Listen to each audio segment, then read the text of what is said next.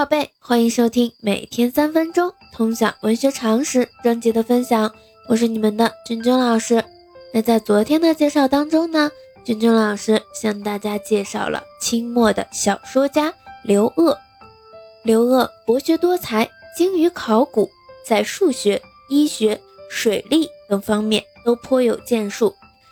同时呢，他的《老残游记》。被鲁迅称为晚清四大谴责小说之一。那我们今天呢，要向大家介绍的是清末的小说家吴沃尧。那我们现在就开始今天的分享吧。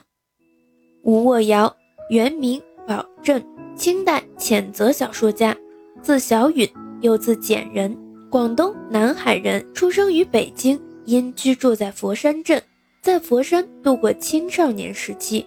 因此呢，自称我佛山人，以此为笔名，写了大量的小说、寓言和杂文，名声大噪，成为近代谴责小说的巨子。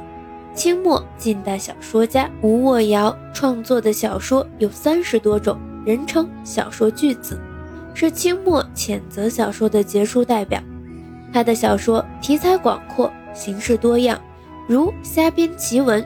揭露封建迷信的危害性，《新石头记》借贾宝玉下山的故事，抒发对政治改革的主张，是政论式的小说。《二十年目睹之怪现状》则是自传体小说，影响很大，与《糊涂世界》同一类型。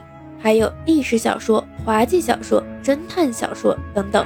他的代表作品，我们刚刚提到的《二十年目睹之怪现状》。此外呢，还有《痛史》《恨海》《简人十三种》等等，《情变》则是他最后一部小说，且只留下八回。我们重点介绍一下《二十年目睹之怪现状》，这是晚清四大谴责小说之一，是吴简人著作的一部带有自传性质的作品。作品通过九死一生二十年的遭遇和见闻，以主人公的经历为主要线索。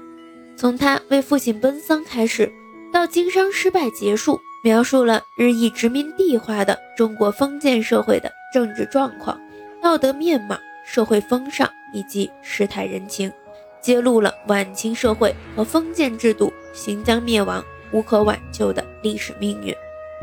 那我们这两天啊介绍的这些作者呢，相对来说考点比较少啊，同学们记住。他的一些代表作品，大概了解一下他所写的内容就可以了。那我们今天的分享就到这里，喜欢咱们节目的长期关注我的喜马拉雅号，我们明天见。